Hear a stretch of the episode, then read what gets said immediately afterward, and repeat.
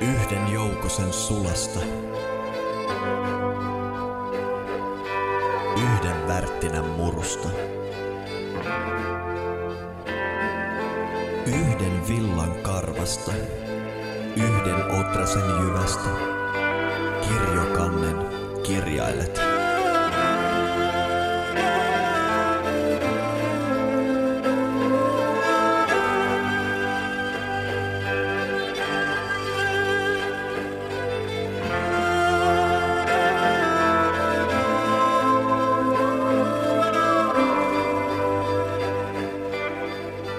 Tervetuloa kuuntelemaan Tietäjä-podcastia, jossa me sukelletaan Itämeren suomalaisen perinteen syövereihin.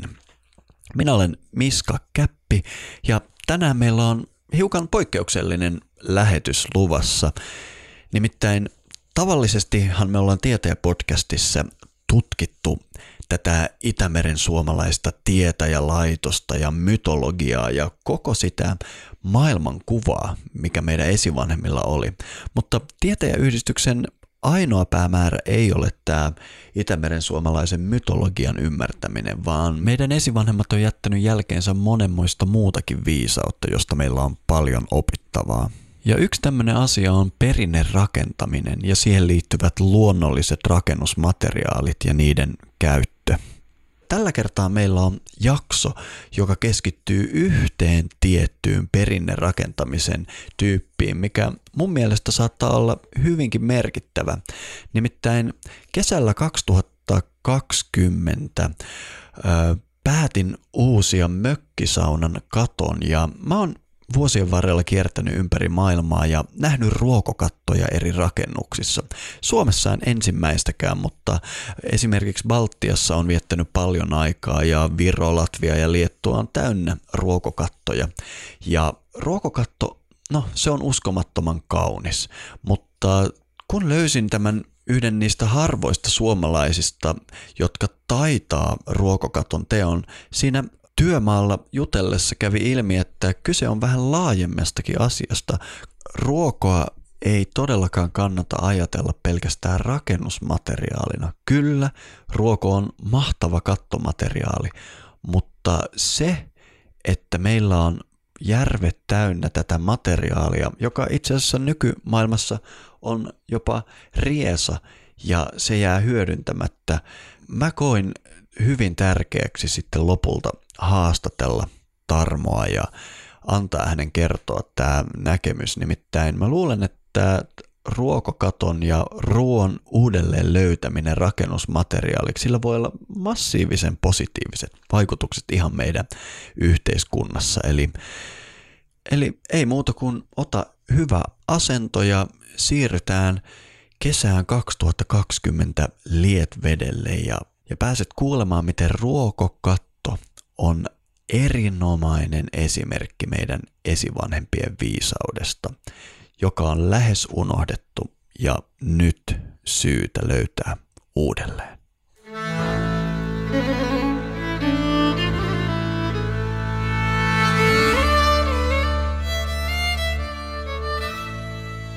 Tervetuloa kuuntelemaan Tietäjä podcastia.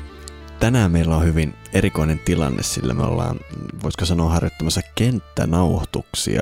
Täällä nimittäin tällä kertaa istumme pöydän ääressä Saimaan Lietvedellä saaressa raskaan työpäivän jälkeen ja tänään minulla on tässä pöydän toisessa päässä, tosin kyseessä on pyöreä pöytä, eli ehkä me olemme näin tasa-arvoisesti pyöreän pöydän ritareita. Täällä on Tietäjän podcastin vieraana Tarmo Ahonen. Tervetuloa mukaan. Kiitos, kiitos. No, tuossa mainitsin, että me ollaan pitkän työpäivän jälkeen tähän istahdettu ja mistä on kyse? Täällä ollaan tekemässä saunan kattoa, eikä ihan minkä, mitä tahansa kattoa, vaan Tarmo on yksi niitä harvoja, jotka osaa tehdä perinteisen ruokokaton. Ja tänään mä haluaisin kysellä Tarmolta juttuja liittyen ihan tähän asiaan. Ruokokatto, kuinka simppeli konsepti, mutta voi, voi olla, että suurin osa suomalaista ei ole välttämättä nähnyt ollenkaan moista. Ja jos mennään historiassa taaksepäin, niin kyseessähän oli ihan tavanomainen kattomateriaali. Pitäisikö, jos Tarmo ihan alkuun kerrot, että mikä on ruokokaton historia Suomessa? Niitä ei nykyään oikeastaan tehdä. Mä tiedän sen siitä, koska mä itse halusin tuohon saunaan ruokokaton ja sinä olet ainoa ihminen, jonka minä sain käsiin, joka osaa semmoisen tehdä, mutta miten nämä ruokokatot on historiallisesti ollut käytössä Suomessa? Tiedetään, että ympäri maailman tehdään ruokokattoja ja on tehty jo satoja satoja vuosia sitten. Ja semmoinen lukeminen mulla on ollut, että, että epäillä, että se on Venäjän kautta tullut 1800-luvun tota, puolen välissä. Että silloin on tota Suomeen tota, tullut, mutta on se myös tullut myös tota länsirannikkoa Ruotsin kautta. Koska sitten tähän rannikolla Suomessa niin on ollut ruokokattoja, mutta sitten muualla maassa on ollut olkikattoja meille. Että, mm-hmm. että kyllä se varmaan rupeaa niin kuin 200 vuotta olla jo Suomessakin tuo. Niin mä oon huomannut ruokokatosta puhuessa, että monilla tulee ensimmäisenä mieleen olkikatto, koska se on ehkä vähän tutumpi monille suomalaisille. Kuinka erilaisia ruokoja olkikatot oikein on? No olkihan on maakasvi ja ruokon taas vesikasvi, että on ne silleen tosi erilaisia. Mutta sitten niin kuin rukien olki, niin se on taas semmoinen onto materiaali, mikä soveltuu justiin katon tekoon, niin kuin ruokokin. Että. Mm. Toi silleen mulle käy järkeen, että jos kasvi kasvaa vedessä, niin kuin järviruoko tai onko se sitten meriruoko, mitä tuolla me- merten rannoilla on, on, onko se edes eri laji, en tiedä. Mutta mulle käy järkeen, että tämmöinen vedessä kasvava kasvi, sillä on aivan uskomattoman hyvä tietenkin tapa suojautua kosteutta vastaan, ehkä hometta vastaan, mitä kaikkea, koska se on kosteuden ympäröimä. Ja mun mielestä on ihan luonnollista, että ruoko on kosteuden kestävä kasvi. Pakkohan sen olla, kun se siellä vedessä kasvaa. Mutta ruis on, on maakasvi. Kuinka isot ne ominaisuuserot sitten siinä on? No ei se nyt varmaan niin valtavat ole. On ollut purkamassa olkikatto, mikä on tehty vuonna 60. Ja sekin kesti noin nel, reilu 40 vuotta paikallaan. Aivan. Mutta sitten tämä ruokakatto, niin mä Suomessa niin varmaan semmoiset 60-70 vuotta kestää. Että Joo. On siinä se kestävyys. Ruokokattoja ympäri maailman. Että mm. ruoko kasvaa, on koko ajan kasvanut siis aikojen saatossa ruokoa. Ja, mutta sitten taas olkea, niin mä luulen, että se on vaan ollut sitten tämä Pohjoismaitteen ja että se on sitten kääntynyt siihen, kun sitä on ollut, niin siitä tehty sitten sitä kattoa. Että. Joo, mä tiedän, että tämä kuuluisa norjalainen tutkimusmatkailija, geologi, biologi, huruukko, ties mitä, Thor Heyerdahl, joka tämmöisellä ruokopaatilla seilasi Tyynen valtamerenkin yli, niin hän huomasi, että mikä yhdistää kaikista huikeimpia muinaisia sivilisaatioita. Kaksi juttua, tai no ehkä kolme, mutta kaksi paras tärkeintä juttua. Ne käyttää ruokoa materiaalina sekä veneisiin että asumuksiin, ja ne tekee pyramideja.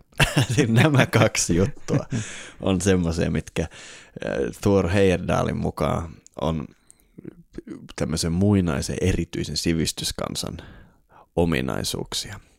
Mutta pitäisikö meidän vähän niin kuin käsitellä sitä, että mikä siinä on se idea tämmöisessä ruokokatossa, koska näin niin kuin, jos äkkiseltään miettisi asiaa, niin jos meillä on vaan tuommoisia ruokoja katolla, niin eikö se vesi sieltä vä- väleistä pääsee ja pilaa kaiken ja miten se voi pitää vettä, tämmöinen ruokokatto? No se, se kyllä, katon jyrkkyyteen se perustuu. Aivan. Että siinä pitää olla jyrkkä katto ruokokatossa. Että sitten se kyllä on semmoinen ominaisuus siinä, että sama niin kuin linnun suljissa ja höönissä, että se aina se alempi sulka tuo sen veden takaisin pintaan. Mm. Eli se lintu kai kas, kastuu ja niin on se ruokokattokin, että se kastuu noin viiden sentin matkalta vaan niin kuin ylältä. Ja sitten aina se alempi ruoko tuo sen takaisin vesipisaran pintaa. No mikä se on, jos miettii ruokokattoa, mikä on se minimiloivuus, mitä sä suosittelet? No ehkä noin 38 astetta, mutta mieluummin 40-45. Niin. Aivan. Että jyrkkä katto se on. No ruokokattoja on siis tehty niin pitkään kuin meillä minkäänlaista historiallista aineistoa tältä planeetalta on. Mikähän siihen on vaikuttanut, että ruokokatto on tullut vähemmän yleiseksi, voisiko sanoa viimeisen 50 vuoden aikana? Kuinka yleinen se oli ylipäätään Suomessa jossain vaiheessa? No ennen kuin tota puimurit keksittiin, niin ne rukiit kerättiin lyhteenä sieltä pellolta. Sitten se puitiin, niin se jäi se lyhty niin kuin käyttämättä. Mm. Ja sitten se on tosi luonteva käyttää sitä katossa. Kun tiedettiin, että se toimii niin kuin, että se pitää vettä katolla, kun se laittaa mm-hmm. sinne. Niin. Että sitten Suomessa, niin kyllä se silloin 50-luvulla, kun puimurit rupesi yleistymään, niin sitten kyllä unohdettiin kyllä tyystin joku olkikatto Suomessakin. Että. Niin, niin. Ja ne unohdettiin pärekatot ja kaikki muutkin vanhat katot, kun tuli peltitiili ja huopa. Saa, mutta kyllähän Euroopassa tehdään koko ajan ruokokattoja tosi paljon. Ja Jos, jossain Virossakin. Että niin. Kyllä. Tämä on, kun meidän perhe viettää aika paljon aikaa Latviassa, niin mm. se on sinänsä hassua, miten Latviassa toi ruokokatto, paitsi että se on melko yleinen, niin se on, voisiko sanoa jopa semmoinen ehkä pieni niin kuin statusjuttu on että, joo, että köyhillä ei ole ruokokattoja, mm. vaan ne on ne hienoimmat huvilat, missä on ruokokatot. Eli se on, että jos sä haluat laittaa omaan niin hienoon luksuslukaaliin jonkun katon, niin heillä tulee ensimmäisenä mieltä, että no ruokokatto on se, niin kuin se, se mm. kaikista kovin juttu.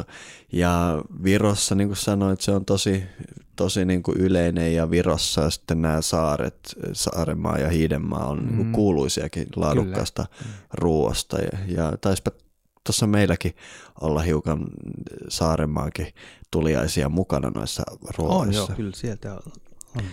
Eli se on hauska juttu, että Suomessa harvempi tietää tätä. Mutta osaatko sä sitten kertoa tuon ruokokaton ominaisuuksista? Tuliko peltikatto suosituksen sen takia, että se on vaan niin ylivoimainen, kestävämpi ja parempi vai mistä, mistä tässä on kyse? Ei, ei se varmaan siitä, kyllä se on vaan tota teollisuuden, tota, miten se nyt kauniisti sanoo, Sano. nykyaika tuli sitten, että No, ruokokaton tekohan on käsityötä ihan. Mm. Perin, perin, perinnetyötä. Että toki niitäkin tekijöitä sitten hävisi. Ne vanheni, eikä uusia tullut. Ja sitten kun sitä peltiä huopaa ja sai tota joka rautakaupasta pitkin Suomen maata, niin kyllä se on se, on se helppouskin. Mm-hmm. Ja sitten kun sitä meni, ne blokkasi sen hinnan sitten niin alas, että ei, niin. mitä vaihtoehtoja sitten enää paljon Suomessakaan. Niin kuin jossain Virossakin joku mineriittikatto, niin sehän kyllä löi sitten niin mm. läpi. Että. Monen asian suhteen on käynyt, mä oon huomannut, että niin sanotusti kun nykyaikaisuus ja modernismi on niin kuin oikein pyyhkässy, voisiko sanoa tässä viimeisen 50 vuoden aikana, että vaikka nyt tämän Suomen maankin yli, niin monista asioista on luovuttu siinä matkalla. Ja mä oon huomannut, että nyt ehkä nä, tätä niin kuin viimeistä vu- vuosikymmentä on kuvannut se, että me ollaan luovuttu vaikkapa, mistä me ollaan tieteen podcastissa paljon puhuttu, me ollaan luovuttu mytologiasta ja rituaaleista ja tämmöisistä mm. muinaisena taikauskona ja hömpötyksenä. Ja nyt kun on tyhjä olo ja, ja jotenkin vailla paikkaa maailmassa, niin ne alkaa tulla takaisin. Ja tämä on samalla niin kuin tämmöinen ruokokatto on hyvä esimerkki tämmöisestä ihan niin kuin materiaalista, mistä me ollaan luovuttu tämmöisenä vanha-aikaisena huonona. Ja mä jotenkin luulen, no mä itse tiedän, mulle oli aivan selvää, kun viime vuoden juhannuksena saunan päälle kaato koivu ja katto meni siinä, että no niin, nyt on tekosyy saada tähän niin kuin todella hieno katto ja aloin sitten metsästämään, että kuka osaisi tehdä ruokokaton. Koska no okei, mulla on iso osa siinä sitä, että se oikeasti tämmöinen luonnon materiaali miellyttää silmää. Mä oon kattonut tuossa, kun sä oot tehnyt kattoa ja viskot sitten niitä ylimääräisiä ruokoja siitä muu. Niin se on tavallaan täynnä roskaa koko sauna ympäristö. Ja mä oon mitä se just miettinyt, että hitto mä en taida kyllä siivota sitä, koska, koska se on niin kaunista ja mukavaa. Se on pelkkää ruokoa. Järviruokoa on tuossa muutenkin saimaa täynnä. Mm. Eli siitä tulee vaan niin hyvä mieli, että koska se on luonnollinen ja kaunis materiaali. Mutta onhan siinä tietysti sitten muitakin ominaisuuksia, niin kuin se, miten se hengittää, on kemikaalit ja muuta. Osaatko kertoa yhtään tästä? No tosiaan, että se on hengittävä materiaali. Ja sitten se on aina täysin luonnollinen, ekologinen materiaali. Kyllä. Että siitä se on hyvä. Ja tosiaan sitä on kyllä ihan harmissa saakka Suomessakin järvissä ja joka paikassa. Että, mutta kyllä nyt viime vuosina on onneksi ruvettu heräämään sitä, että mökkiläiset ja vesiosuuskunnan omistajat ja ne on hoksaneet, että tämä ruoko kyllä valtaa kyllä nyt kaikki paikat, mm. mökkirannatkin. Joo. Niin. Niin, siis e, e, e, tämä tilanne on sinänsä hassu, että meillä on niinku maa, jossa mitä meillä on, parisataa tuhatta järveä, mm. kaikki täynnä ruokoa. Me, me, me, meillä on, meillä on niinku yltäkylläisesti tämmöistä kaunista ja hienoa rakennusmateriaalia. Me nyt enimmäkseen puhutaan katoista, mutta ruokohan sopii eristeiksi. Eristykseen, ja, siinä on ja, eristyskyky. Ja, no. sit, ja va, vaikka mihin Maan parannukseen. Kyllä. Eli, eli me, me ollaan, meillä on niin yltäkylläiset määrät tämmöistä materiaalia, ja samalla me jostain Lähi-idästä tai Venäjältä öljystä tehdään huopakattoja ja, tai veltikattoja. Että tässä on, joku tuntuu väärältä ja jopa hassulta. niin se on. Että tosiaan materiaalia on vaikka kuin hyviä. Se on tosi hyvää laatusta Suomessakin. Että ei se ole missään. Esimerkiksi jossain Virossa, niin sitä on ruvettu, sitä on kerätty jo niin kauan, niin sitä säännöstellään sitä leikkuuta jo. Että. Mm-hmm. Ja ruoko nipuille rakennusnipuille on koko ajan Euroopassa hirveä kysyntä. Mm. Et sitä tuuvaa sinne Puolasta, jopa Kiinasta, Venäjältä tuuvaa niitä ruokonippuja myyvää Euroopan markkinoille. Kun Suomessa voitaisiin tehdä ihan sama juttu. Täällä kerättäisiin ja niin, niputettaisiin niin. ei muuta kuin rekkaa ja sitten Eurooppaa. Joo, joo. Se, se on, mä tiedän, Ranskassa on semmoinen kuuluisa järvi, joka, mä, sä, sä ehkä tiedätkin sen, mä, mä, en ole, mä en muista mikä sen järven nimi on, mutta mä tiedän sen, että joku halusi kuulinkohan mä Latviassa, että joku halusi nimenomaan sen järven ruoasta, mm-hmm. niin hän, hän teki tilauksia ja sanotti, että mitä jonoa oli 14 vuotta. että, niin sitä tuli vaan tietyn määrän niin, 14 kesän päästä sitten voidaan leikata sulle. Niin, että niin, kyllä siellä on. on kysyntää aivan uskomatonta ja se järvi tuottaa joka vuosi tietyn määrän ruokaa. Niin, no sitä. Kato, paikka aina vaihdetaan ja vuorotellaan silleen. Joo, eli paitsi että se on kaunis ja ekologinen, sitä on joka paikassa ja se vieläpä hengittää ja tekee talosta hyvän asuttava. Mikä sun mielestä on se, niin kuin, tai sanotaan näin, että sä varmaan tuut aina silloin tällä sellaiseen tilanteeseen, että, että joku kysyy, että mikä ruokokatto, millaisia ennakkoluuloja suomalaisilla on ruokokattoa kohtaan? No suurimmalle osallehan se ei sano kyllä mitään. No se tietenkin on ensimmäisenä, että se palaa. Ja totta kai se palaa, kun se, jos se sytytetään ja kaikki. Että... No niin, mutta sanotaan näin, että kuvitellaan. Me just ollaan tehty, tuossa tehty saunaa, ruokokattoa. että on, onko, onko mun sauna nyt takuu varmasti liekeissä tässä kohtaa. niin kuin, siis ruokohan palaa, mutta mä tuossa ihan piruttaan kokeilin sytkärillä polttaa tätä tämmöistä ruokoa. Mm. Ei, ei sitä kyllä helpolla saa palaamaan. Ei se, se, varsinkaan kun se on katossa, niin sehän on semmoinen tiivis. Mm tulihan tarvitsee happea, mutta kun se on tämmöinen tiivis paketti, ruokokattohan on semmoinen 25-30 senttiä paksu mm. patja, mikä se sitten tulee, niin esimerkiksi tota, Virossa ei tiedä yhtään tapausta, että olisi kipinä sytyttänyt ruokokaton palaamat. Kyllä se sitten on muuten palannut ja tosi vähän niitä palaa. Että Eli niin kuin, jos lähtee niin kuin bensakanisterin kanssa valelee katon ja sytyttää, niin kyllähän se palaa. kyllä se Mut, palaa. mutta niin. se, että piipusta lentäisi kipinä ja polttaisi sen. ei, kuulost- ole semmo- niin, Joo. ei sitä ole. Aivan. Että kyllä tähänkin saunaan laitetaan hyvät kipinäsuojat sitten sinne päälle ja, että, ja sitten korkea piippu, että se menee sitten harja yli reilusti. Niin. Aivan. No onko jotain muita e- epäilyksiä, mitä ihmisillä on ruokakattoa kohtaan? Kyllä se kestävyys varmaan kanssa sitten semmoinen, että eihän tuommoinen voi kestää katolla. Se, se on kyllä aika erikoista ja ihmeellistä, että se tosiaan on yksi pitkäikäisempiä kattoja, mitä voi tehdä tänä päivänä. Niin, niin, sä äsken sanoit, että 70 vuotta voi Niin, kestää. jopa 80. Joo. Että ne on tosi pitkäikäisiä kattoja. Miten se on mahdollista? E, mm, Onko sillä ruoalla vaan niin uskomaton se niin kuin kosteuden sietokyky vai mistä se tulee? No se, että se on niin tota, kova materiaali. Ah, Se on kova materiaali. Sitten kun se on hengittävä, niin se aina kun se kastuu, niin se myös kuivuu äkkiä. aivan. Tunti kaksi, niin se on kuiva taas, se- että se ei sille, että ainoa vihollinenhan se on tuo auringonvalo, mikä on, Mhm. mm-hmm. joka on mu- kaikille muillekin katoille. Kyllä. Se on, oli pärekatto, tiilikatto, peltikatto tai kaikki ne auringonvalo. Mutta ruokokatto on pitkäikäinen katto. Joo, tuo on aika uskomatonta. Ei, ei- eihän nyt kukaan peltikattoa 80 vuotta pidä. Ei, ei se. Eli periaatteessa iän suhteen se ei häviä näille yleisille katoille lainkaan. Vai Ei, ei, ehkä ei. jopa voittaa. Ei. Eikä kustannuskaan sen tota, arvokkaampi. Että. Aivan. No, mä sain tosiaan päähäni laittaa tuohon saunaan ruokokaton, koska se on vaan mun mielestä pelkästään esteettisesti kaunein katto, minkä voi rakennukseen laittaa. Ja sitten kävi ilmi, että ei ole niin, että voit tuosta lähteä kirjoittaa Googleen vaan, että lähirakennusmies ja sanoi, että teepä mulle ruokokatto. Itse asiassa tuntuu, että juuri kukaan ei osaa sitä tehdä.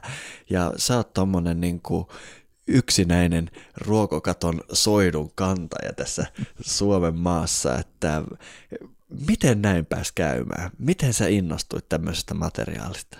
No se kyllä, toki on niinku perinnerakentamista tehnyt tota paljon muutenkin. Ja sitten mä vaan pongasin lehdestä, että ruokokattokurssi järjestetään Suomessa 2003.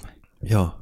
Sinne osallistuin ja sille tielle mä sitten jäin. Ja Sitten kuka, kävin- sit, kuka sitä piti? Se oli kursori tota, Kotkan Haminan tota, yritysportaali, niin se järjesti semmoisen kurssin ja Virosta tuli siihen opettaja. Ah. Sitten mä kävin 2004 vielä sen kurssin, niin sitten mä olin niin rohkea, että sitten kun tuli kysyntää, että kukas tekisi tuohon ruokokaton, niin sitten mä olin, mä uskasin nostaa käyn pystyyn ja Joo, mä joo. teen sen. Ja siitä se lähti tämä mun sitten ura sitten. Sä oot siitä lähtien tehnyt. On tehty Kyllä. kyllä. Mikä on semmoinen Suomessa tyypillisin ruokokatto, mihin sulle tulee tehtyä? No kyllä on aikamoinen vaihtelu, Niin, niin. että ei, en tiedä, onko niin tyypillisintä. Niin, niin. Jos tuntuu, että ei ole, että kyllä on niin laista laitaa. Että. Ja periaatteessa se katto käy ihan mihin vaan, kunhan se kulma on riittävän Niin, suuri. kyllä, niin. niin no. Mm. Että on tehnyt tota, oikein hienoja huvilan kattoja, on tehnyt tota, leikkimökin kattoa, latojen kattoja, autotallin kattoja. Kyllä on niin kuin laajasta laitaa. Aivan. Jäätelökioskin kattoja, Se on kyllä hieno. kaivon, kaivon päälliskattoa. Se soveltuu aika moneen paikkaan sille, että ei siinä ole.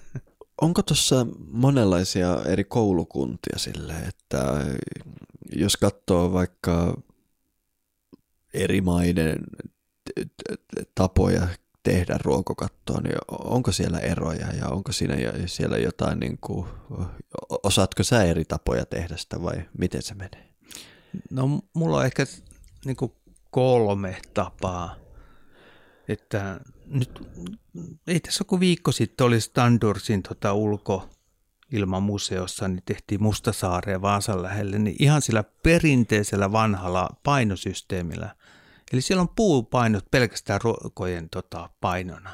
Aa. Että ei ollut mitään sidoksia eikä mitään semmoisia. Joo, t- nyt kun mä oon katsonut sun työtä, niin sä oot käyttänyt rautalankaa ja tämmöisiä, ihan niin kuin muutamia modernia työkaluja, ja siitä varmaan tulee hyvä, mutta toi tarkoittaa siis, että siellä ei ole mitään tämmöisiä nykyajan hömpötyksiä. Ei ole mitään. Se on ihan pelkästään puitten painona. Että. Ja se, on- toimii. No, se ei toimi niin pitkään tietenkään. Aivan. Kuin joku. Niin. Et sitten tässä katossahan mä oon käyttänyt nyt sitä ihan nykyaikaa sitä ruuvisysteemiä, millä laitetaan ja sitten sitä tänä päivänä käytetty ihan rautalankasidosta. Että Mm. Kyllä siellä on se harjateräs ja rautalanka, mikä sen ruokon, ja jokainen ruokahan on kolmen sidoksen alla. Mm-hmm. Sen takia se on niin kestävä ja Aivan. Tiukasti kiinni. Että jos katosta ottaa kiinni kourallaan, sä et saa veettyä niitä ru- ruokoja sieltä, kun ne on niin tiukasti kiinni. Että Aivan.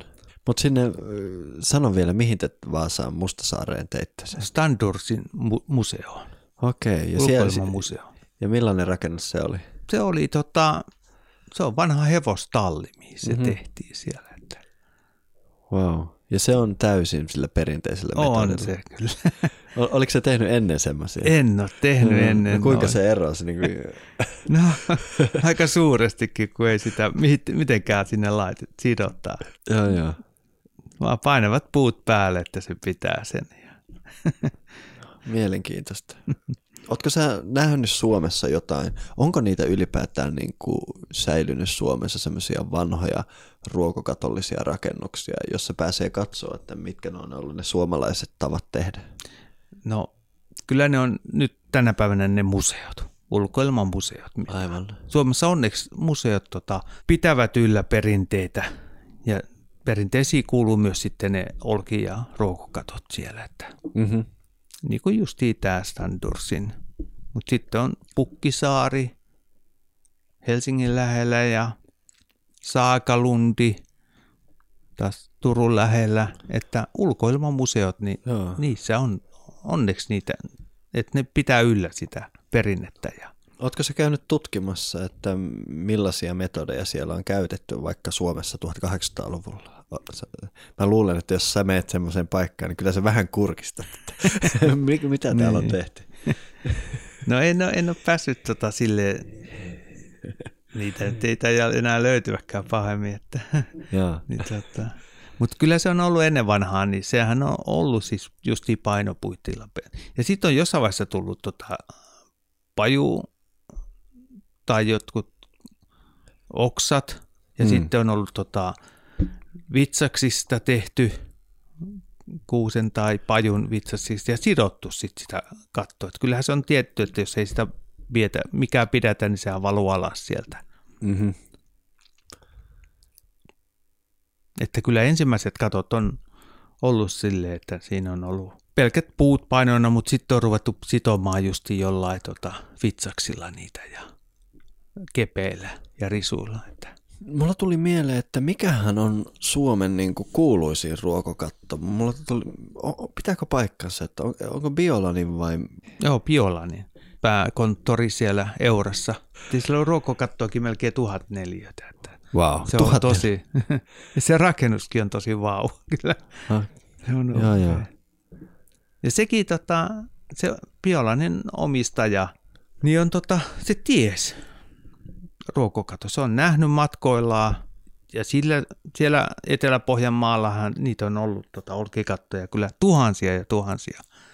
Niin se ties tämän katon. Ja sitten kun se teki uuden tota, päärakennuksen sille Piolaan, niin, niin, niin hän tekee siihen ruokokaton.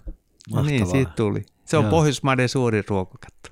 Wow, no hienoa. No, mitä sä sanoisit tuommoiselle ihmiselle, joka nyt sanotaan, että ensi kesänä on mökin tai saunan tai autotallin tai minkä lie rakennukseen kattoremppaa ja pikkasen kutkuttaisi tuommoinen ruokokatto, niin, niin onko siinä jotain plussia ja miinuksia? Mitä siinä pitäisi pohtia vai onko se vaan niin kuin oikeasti niin, että ei muuta kuin ruokokatto vaan siihen sillä selvä? Eikä Kyllä se on väärä ihminen, niin. miltä ky- kysyy. Kyllä ruokakatto, ka- kaikki niin kuin on sanonut, että se on tosi kaunis. Mm. Että se tuo niinku sille paikalle niinku semmoista kauneutta. Ja onhan se sitten kattokin sitten siinä päällä kaiken lisäksi. Että. Joo, mun täytyy sanoa, että kun sä oot tehnyt tota ruokokattoa tuohon saunaan, mikä on mulle niin kuin todella rakas sauna, missä mä oon koko elämäni saunonut.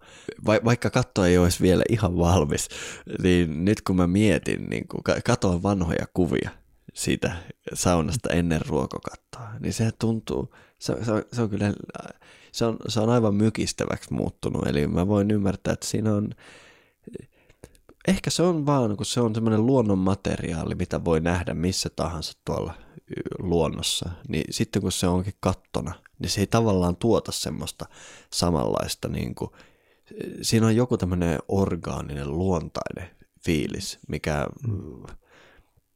Ikään kuin sulauttaa se osaksi ympäristöä. Mä en osaa selittää, mutta niin, se, se, se on ihan niinku, valtava merkitys. Niin, no kyllä se niinku, se ei riitele minkään kanssa silleen, niin kuin sanotaan. Että... Just näin.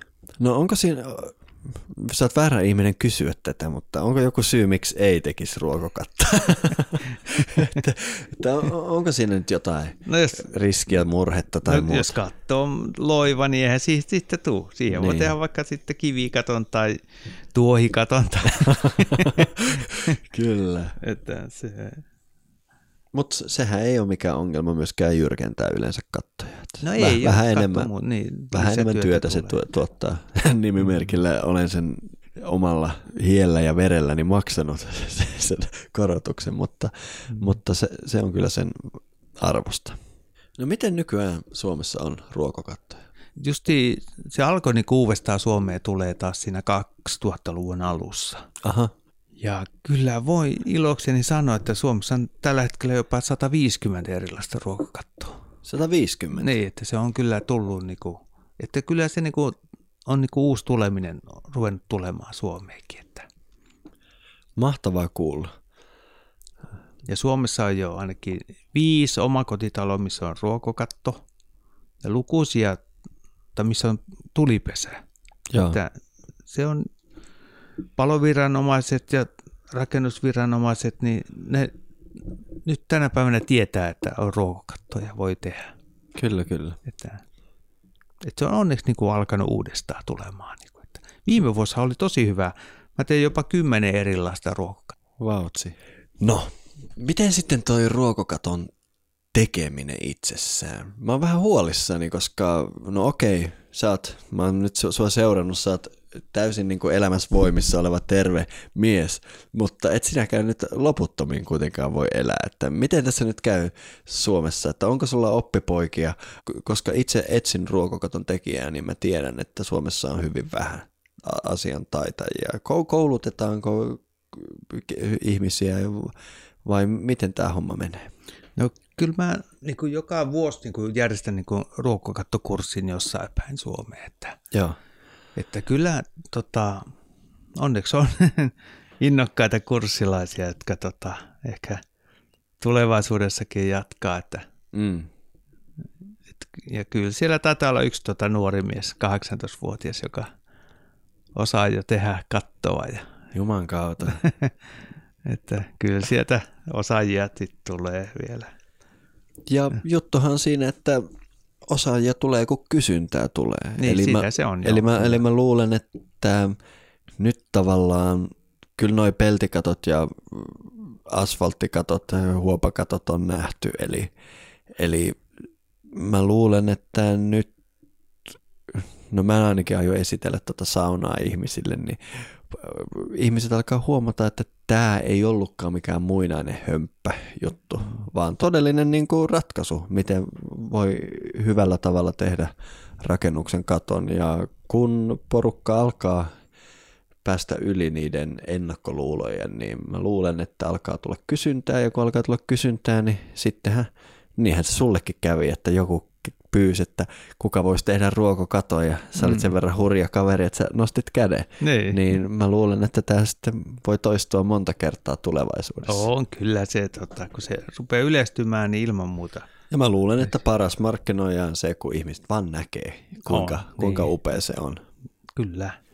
No jos joku nyt kuuntelee meitä tai katsoo tätä videota niin, ja kaipaa ruokokattoa, niin voiko sut vaan tilata tekemään ruokokattoa tai m- m- m- miten se homma menee? Niin, kyllä se on mahdollista. Että. Eli ruoka on saatavilla, eli sä pystyt hankkimaan materiaalia ja niin edelleen ja tekemään ruokokaton kenelle tahansa, joka sitä haluaa, niinkö? Joo. Ja nyt on hienosti, kun tota Iitissä lähellä Kouvolata niin on tota herätty vesiusu. Siis siellä on herätty siihen ruokon, sitä on joka paikassa liikaa. Joka järven lahti on tota sitä täynnä. Niin siellä on tota jo neljän, viiden vuoden aikana ollut kerätty sitä ruokoa. Aivan. Et nyt on niinku kotimaistakin ruokoa niinku mahdollista niinku saada ja tehdä kattoa. Että, Wow. et kyllä se onnistuu, että kyllä. Eli ei ole mitään estettä. Ei ole, kyllä materiaalia löytyy kyllä. No niin, siinä kuulitte. Mutta kerro nyt vielä lisää, että mitä ne on siellä Iitissä oikein niin kuin tarkalleen tehnyt? Että mikä järvi se on ja mitä siihen liittyy? No siellä on semmoinen Kurajärvi, ihan normijärvi, mitä on niin kuin joka puolella Etelä-Suomea. Niin siellä on, tota, siellä on ollut ihmisiä, jotka on niin kuin herännyt tähän ruovikkoon. Mm. Mm. Tälle on pakko tehdä jotain.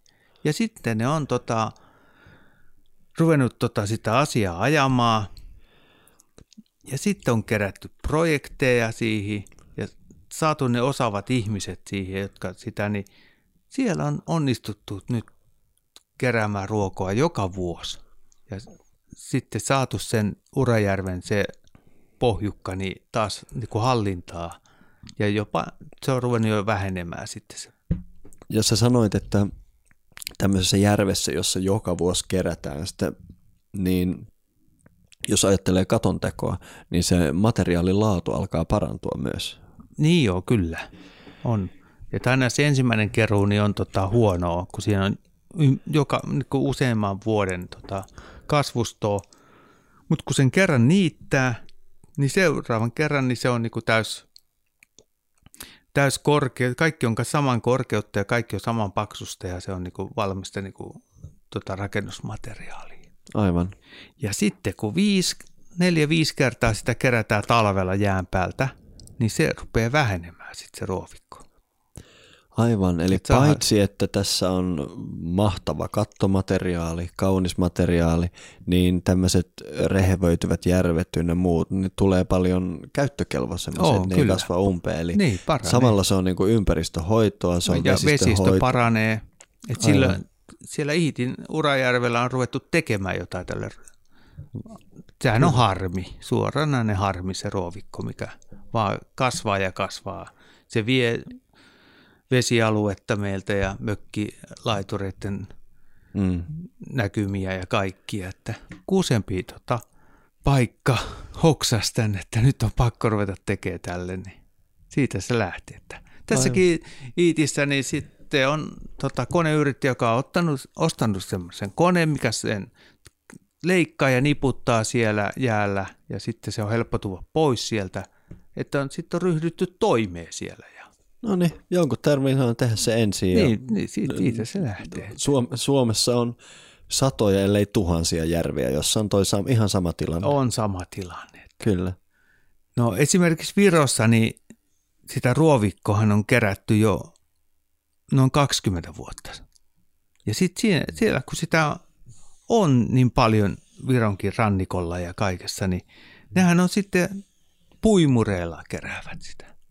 Eli on semmoinen puimuri, mikä ottaa semmoisen puolitoista metriä ja se katkoo, sitten se säksättää sen yhteen ja sitten siinä on semmoinen itsesitova laite, Mm. niin se saattaa isommankin lahdeni päivässä kerätä tuota ruovikon pois. Että, Aivan.